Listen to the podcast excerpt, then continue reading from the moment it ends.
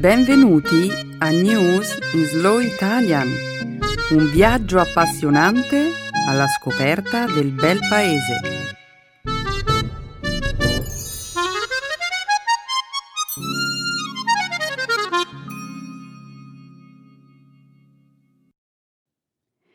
È giovedì 9 maggio 2019. Benvenuti al nostro programma settimanale News in Slow Italian. Un saluto a tutti i nostri ascoltatori. Ciao Stefano. Ciao Benedetta, un saluto a tutti. Nella prima parte del nostro programma parleremo di attualità. Inizieremo con la notizia del parziale ritiro dell'Iran dall'accordo sul nucleare. Poi parleremo di un rapporto pubblicato da Reporter Senza Frontiere che ha evidenziato un forte calo della libertà di stampa nel mondo. In seguito discuteremo di una proiezione secondo la quale Facebook, entro 50 anni, potrebbe avere un numero di utenti deceduti superiore a quello dei vivi. Per finire, vi racconteremo della nascita del primo Royal Baby di razza mista nella storia della monarchia moderna. Eccellente. Ma non è tutto, Stefano. La seconda parte della trasmissione sarà dedicata alla lingua e alla cultura italiana. Nel segmento grammaticale vi illustreremo l'uso dei partitivi. Nel dialogo avremo un'interessante discussione sul nome di una famosa specialità gastronomica siciliana, oggetto di una disputa lunga decenni, che vede contrapposte la città di Palermo e quella di Catania. L'Italia gastronomica non è nuova a diatribe del genere, Benedetta.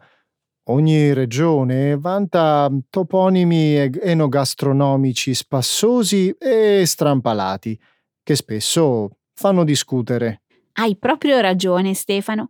A questo proposito, mi viene in mente un'altra disputa gastronomica tra due regioni italiane su un particolare tipo di pasta dalla forma tozza e attorcigliata. In Emilia-Romagna e nei territori dell'ex Stato Pontificio, note zone anticlericali, è nota con il nome di strozza preti, perché allude alla proverbiale golosità dei membri del clero. In Umbria, invece, lo stesso tipo di pasta si chiama umbricelli, per via della forma che ricorda quella dei lombrichi di terra. Per non parlare poi della contesa tra veneti e friulani sulla paternità dello spritz, il noto aperitivo italiano a base di prosecco, bitter e acqua frizzante oppure eh, di quella che vede contrapposte Ferrara e Bologna sul nome da dare alla pasta ripiena da mangiare con il brodo, tortellini o cappelletti? Credo che potremmo andare avanti per ore con questo argomento. Adesso però è il momento di introdurre il nostro secondo dialogo. L'espressione che abbiamo scelto questa settimana è starsene con le mani in mano. Nel dialogo parleremo di una iniziativa davvero interessante, realizzata a Milano grazie a un lascito del maestro Giuseppe Verdi. Verdi amava moltissimo Milano. Pensa che si deve a lui la trasformazione del teatro alla Scala in uno dei teatri più importanti del mondo. Anche gli abitanti di Milano erano molto affezionati e attenti alle sue esigenze. Ho letto che negli ultimi giorni di vita di Verdi i milanesi, per permettere al maestro di riposare, cosparsero di paglia le strade intorno alla sua residenza per diversi giorni, in modo da attutire il rumore degli zoccoli dei cavalli e delle carrozze. Un gesto davvero commovente che racconta l'affetto e il rispetto di tutta la cittadinanza per lo straordinario talento di Verdi. È proprio vero, Stefano. Adesso però è tempo di dedicarci alle notizie della settimana. Allora, che lo spettacolo abbia inizio.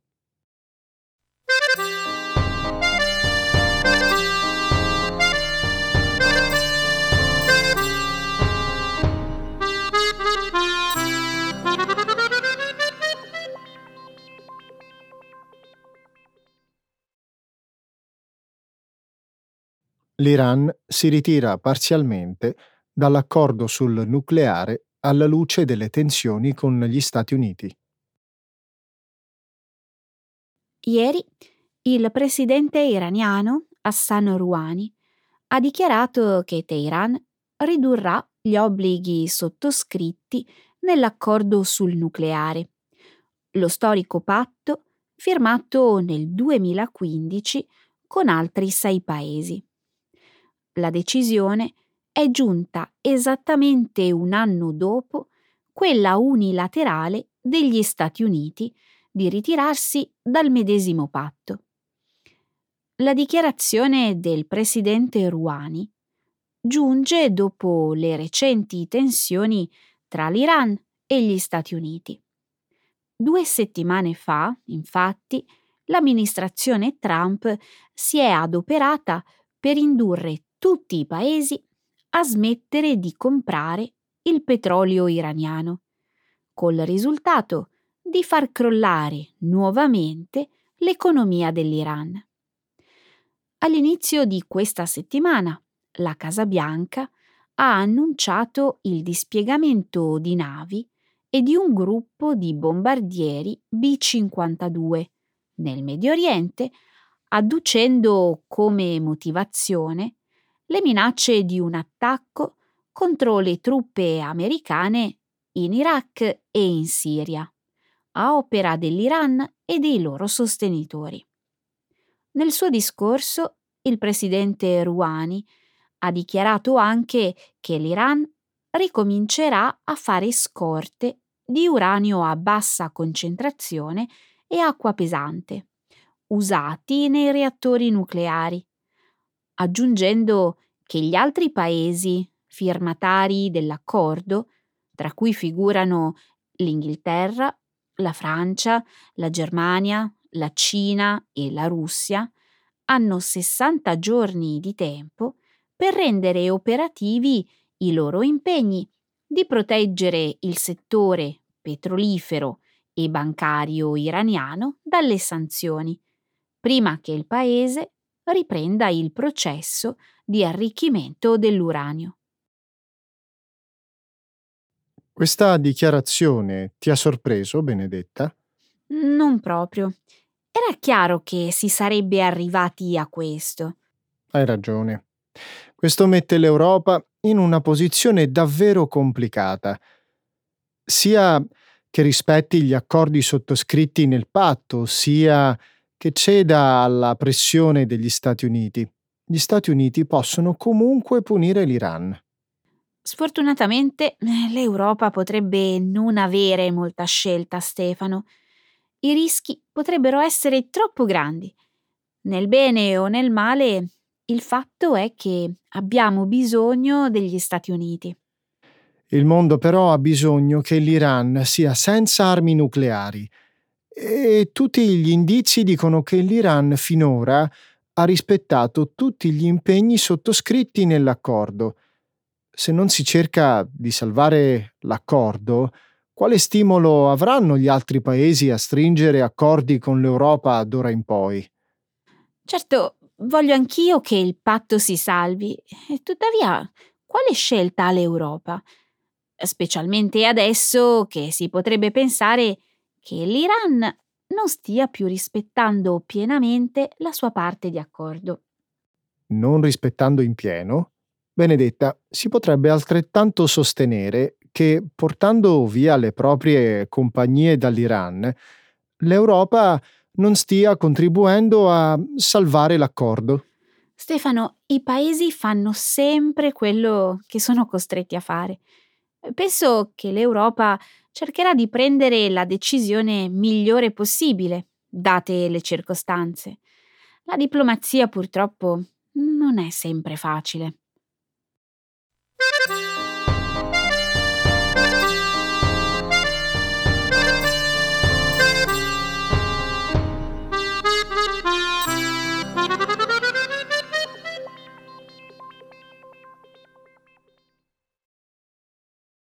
Un rapporto riscontra il deterioramento della libertà di stampa nel mondo. Secondo uno studio, curato dalla ONG parigina Reporter Senza Frontiere, in tutto il pianeta la libertà di stampa sarebbe sotto attacco e solo il 9% della popolazione mondiale vivrebbe oggi in paesi dove i giornalisti possono svolgere la loro professione in modo libero e indipendente. La relazione, pubblicata in aprile, è stata pubblicizzata più ampiamente lo scorso venerdì, in occasione della giornata mondiale della libertà di stampa.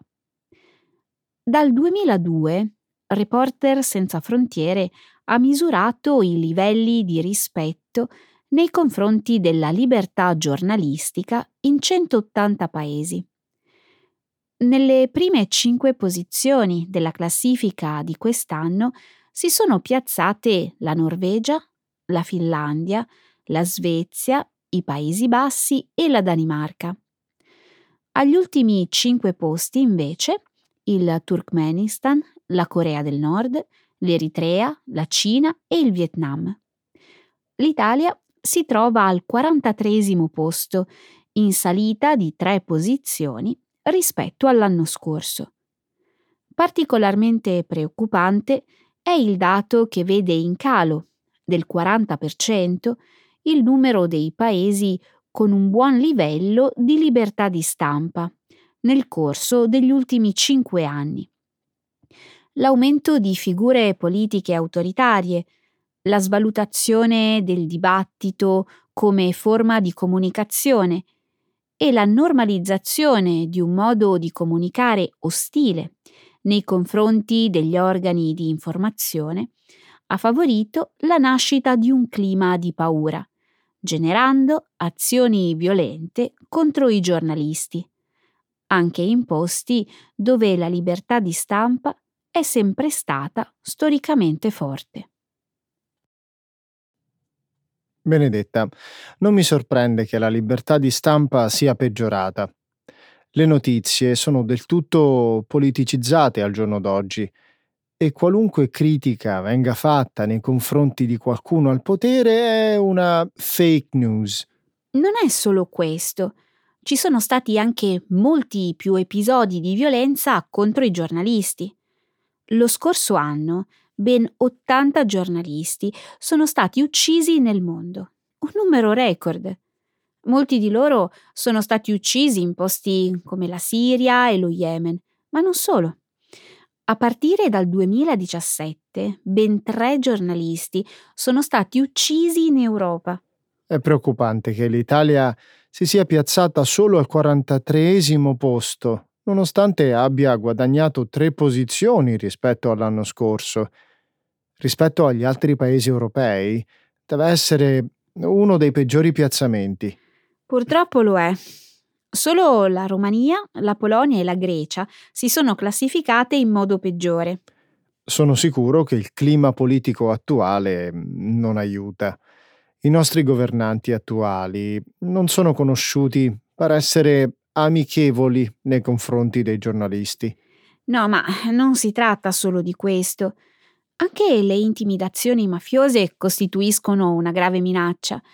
Sapevi che 20 giornalisti italiani sono costretti a vivere sempre sotto protezione per le minacce ricevute dalla mafia? È davvero triste. Se la libertà di stampa sta diminuendo anche nei paesi che sono considerati democratici, che speranza c'è? Beh, eh, non ci sono solo cattive notizie, per fortuna. Per esempio, l'Etiopia ha conquistato ben 40 posizioni quest'anno, durante il governo dell'attuale primo ministro. Per la prima volta in dieci anni non ci sono giornalisti etiopi in carcere. Per non parlare della Tunisia, in transizione verso un regime democratico dopo la primavera araba, che è risalita di almeno 70 posizioni dal 2013.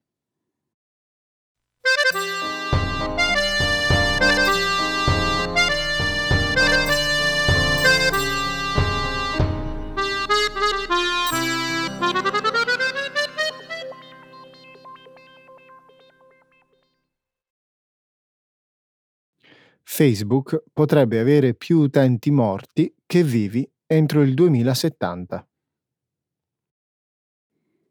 Secondo un nuovo studio dell'Università di Oxford, entro 50 anni gli utenti di Facebook deceduti potrebbero superare quelli vivi.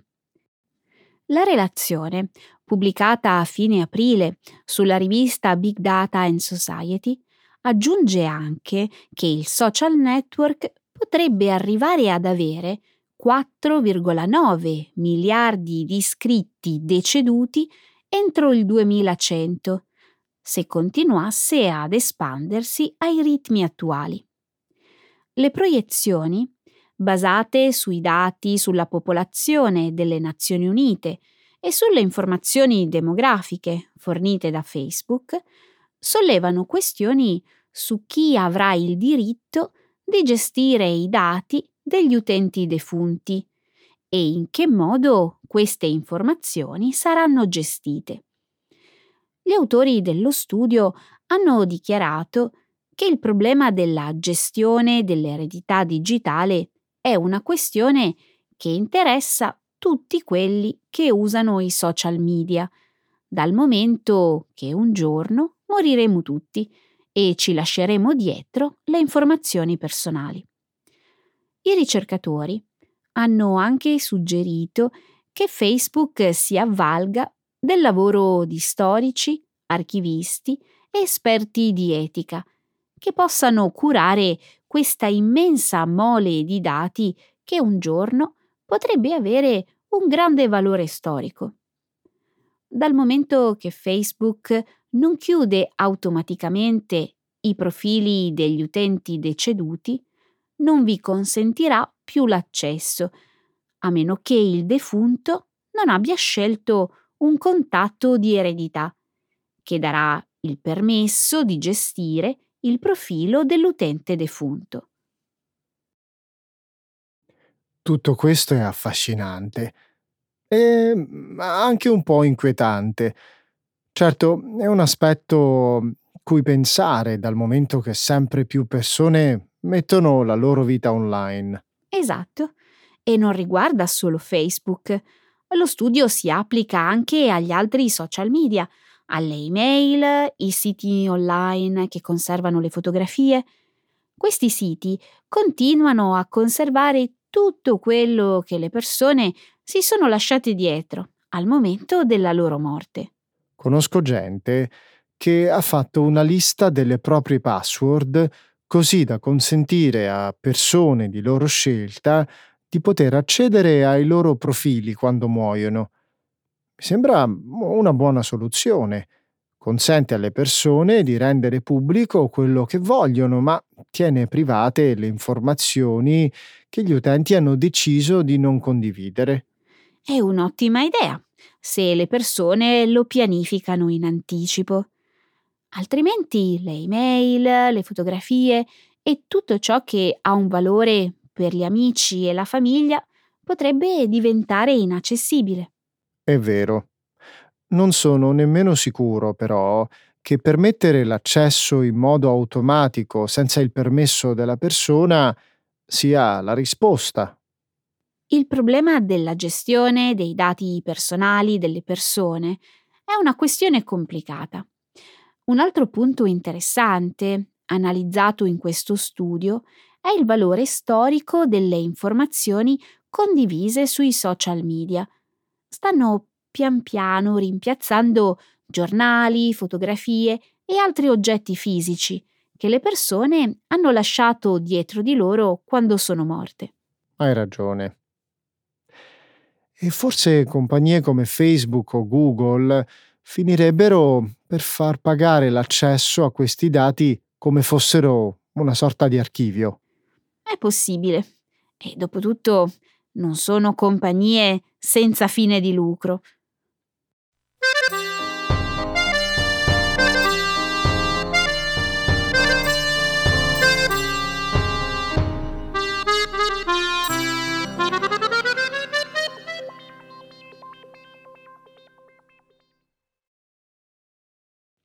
Il principe Harry e Meghan Markle annunciano la nascita del loro primogenito.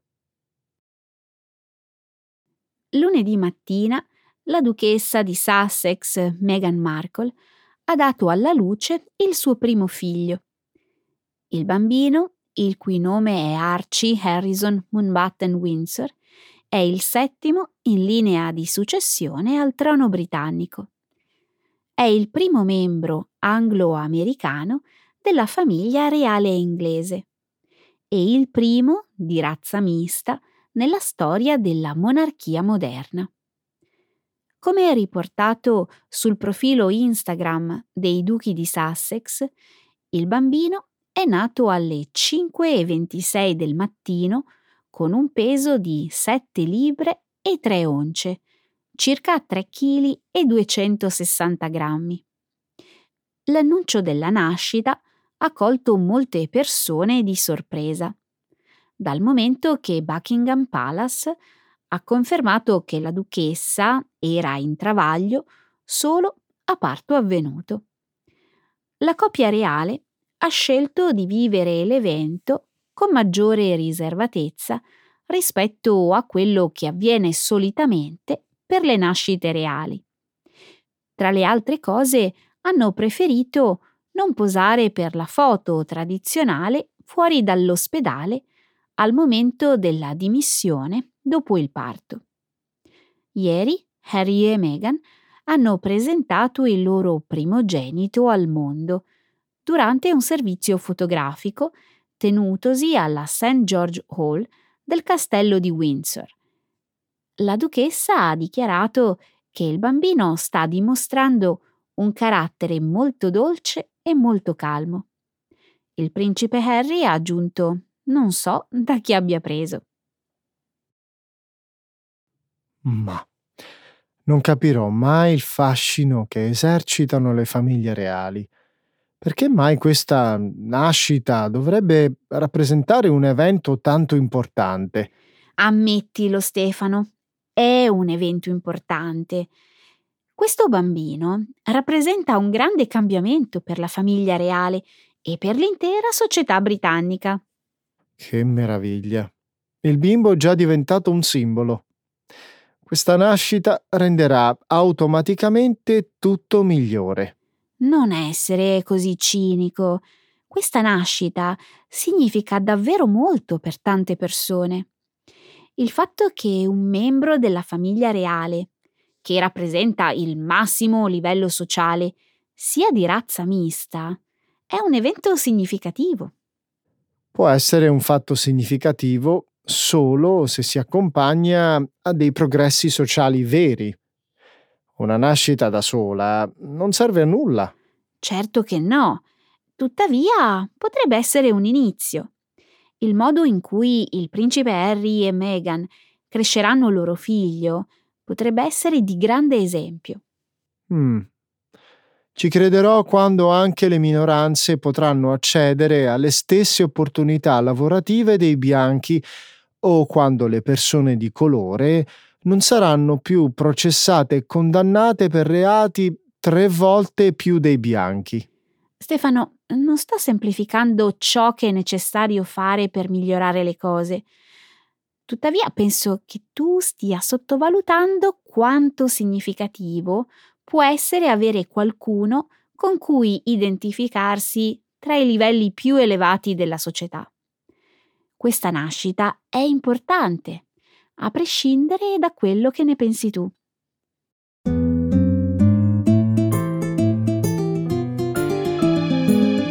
Adesso la grammatica, per capire le regole di una lingua poetica.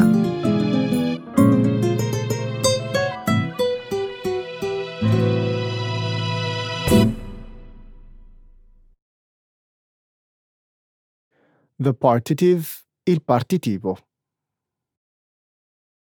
È da tempo che cerco di risolvere un dilemma linguistico che riguarda un piatto tradizionale siciliano molto famoso. Forse mi puoi aiutare tu, che sei un conoscitore delle tradizioni culinarie regionali. Sto parlando dell'arancino, un una palla di riso impanata e fritta, farcita con della ragù di carne, del formaggio filante e dei piselli. Forse volevi dire arancina. No, il dilemma linguistico, di cui ti parlavo poco fa, è proprio questo. Si dice arancino o arancina? Ho letto che a Palermo e nel resto della Sicilia occidentale si utilizza l'espressione arancina, mentre a Catania e nella parte orientale dell'isola è conosciuta come arancino. Sarei curiosa di sapere qual è il nome corretto di questa squisita prelibatezza. Certo che ti fai delle domande davvero bizzarre. Ero all'oscuro che i siciliani utilizzassero due nomi diversi. Io l'ho sempre chiamata arancina. Pensa che in Sicilia è un vero e proprio dilemma. La diatriba sul nome del delizioso timballo va avanti da così tanto tempo che è dovuta intervenire persino la prestigiosa Accademia della Crusca per risolvere la questione. Ma addirittura. E qual è stato il verdetto dei linguisti? Scommetto che hanno dato delle spiegazioni complicatissime. Ma no. Innanzitutto bisogna dire che, secondo la tradizione, il famoso timballo di riso prenderebbe il nome dall'arancia, un frutto importato dagli arabi in Sicilia tra il IX e l'XI secolo, durante il periodo della loro dominazione. In effetti la forma dell'arancino o arancina che dir si voglia ricorda la forma e il colore delle arance. Sembra che gli arabi avessero l'abitudine di appallottolare del riso nel palmo della mano, per poi condirlo con della carne di agnello prima di mangiarlo. Secondo degli storici, già all'epoca, queste polpette di riso sarebbero state associate all'arancia per forma e dimensioni. Beh, se il supplì di riso si ispira alla forma e alle dimensioni dell'arancia, forse sarebbe giusto utilizzare il termine femminile arancina. Scommetto che le mie conclusioni sono le stesse a cui è giunta anche l'Accademia della Crusca. Aspetta, non correre. Il termine arancia in dialetto siciliano si dice aranciu, ossia arancio. Ma scusa, Arancio non è il nome dell'albero dell'arancia. Io sapevo che i nomi dei frutti sono femminili e quelli degli alberi sono maschili. È vero, ma questa differenziazione risale alla metà del Novecento. Prima si usava un solo termine per definire alberi e frutti. Quindi il termine arancio potrebbe riferirsi sia all'arancia che al suo albero. E allora Qual è il termine da utilizzare? Si dice arancino o arancina? Gli esperti della Crusca saranno giunti a delle conclusioni. Beh, non proprio. Pare che la diatriba tra Palermo e Catania sia destinata a continuare, perché i linguisti hanno decretato che entrambi i termini sono corretti. Immagino che i siciliani dovranno farsene una ragione. Beh, ad ogni modo, che sia arancina o arancino, per gli estimatori, il timballo siciliano è sempre la fine del mondo. Ecco le espressioni, un saggio di una cultura che ride e sa far vivere forti emozioni.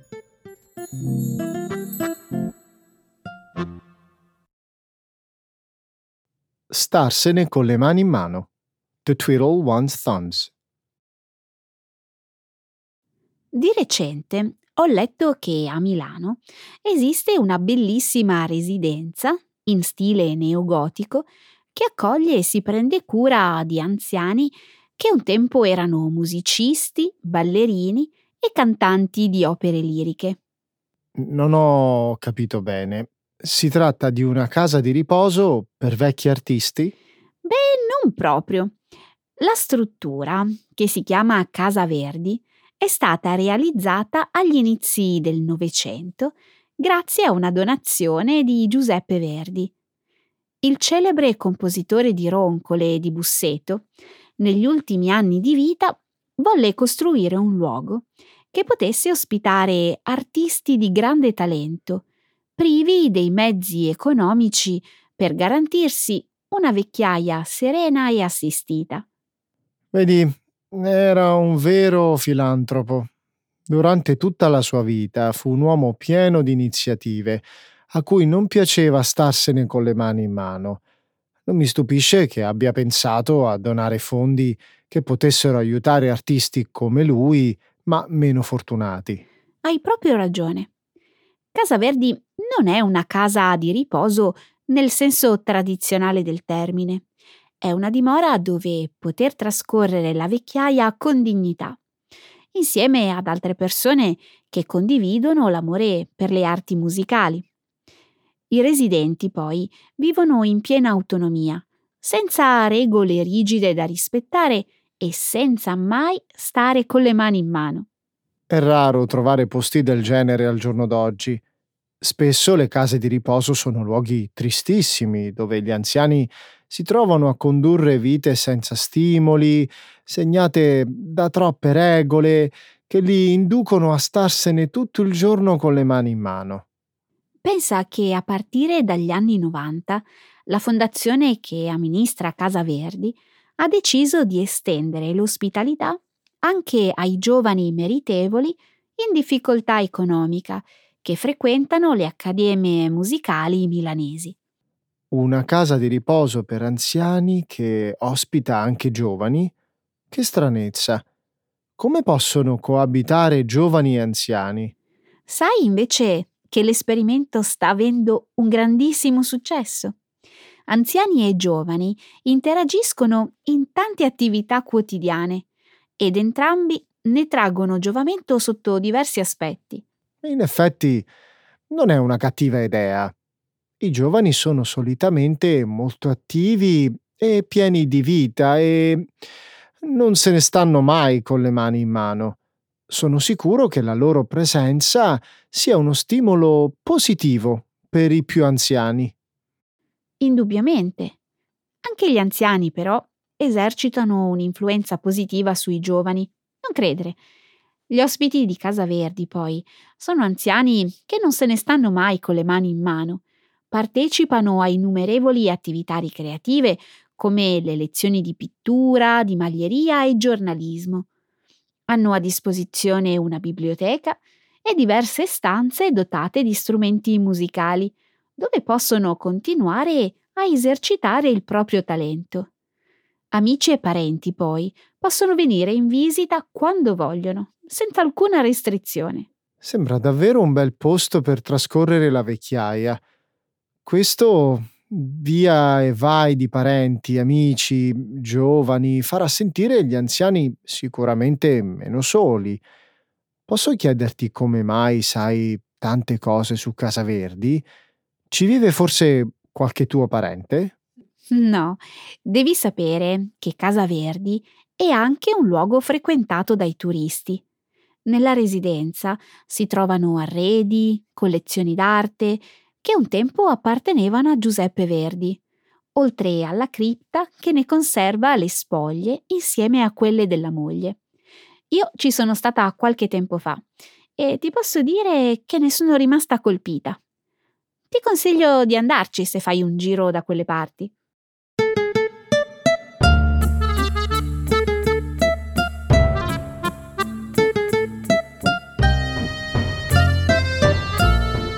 Ok Stefano, basta stare con le mani in mano, saluta, il tempo è finito. Ah, è vero, scusate. Eh, ci vediamo la prossima settimana. Ciao a tutti. Ciao, alla prossima!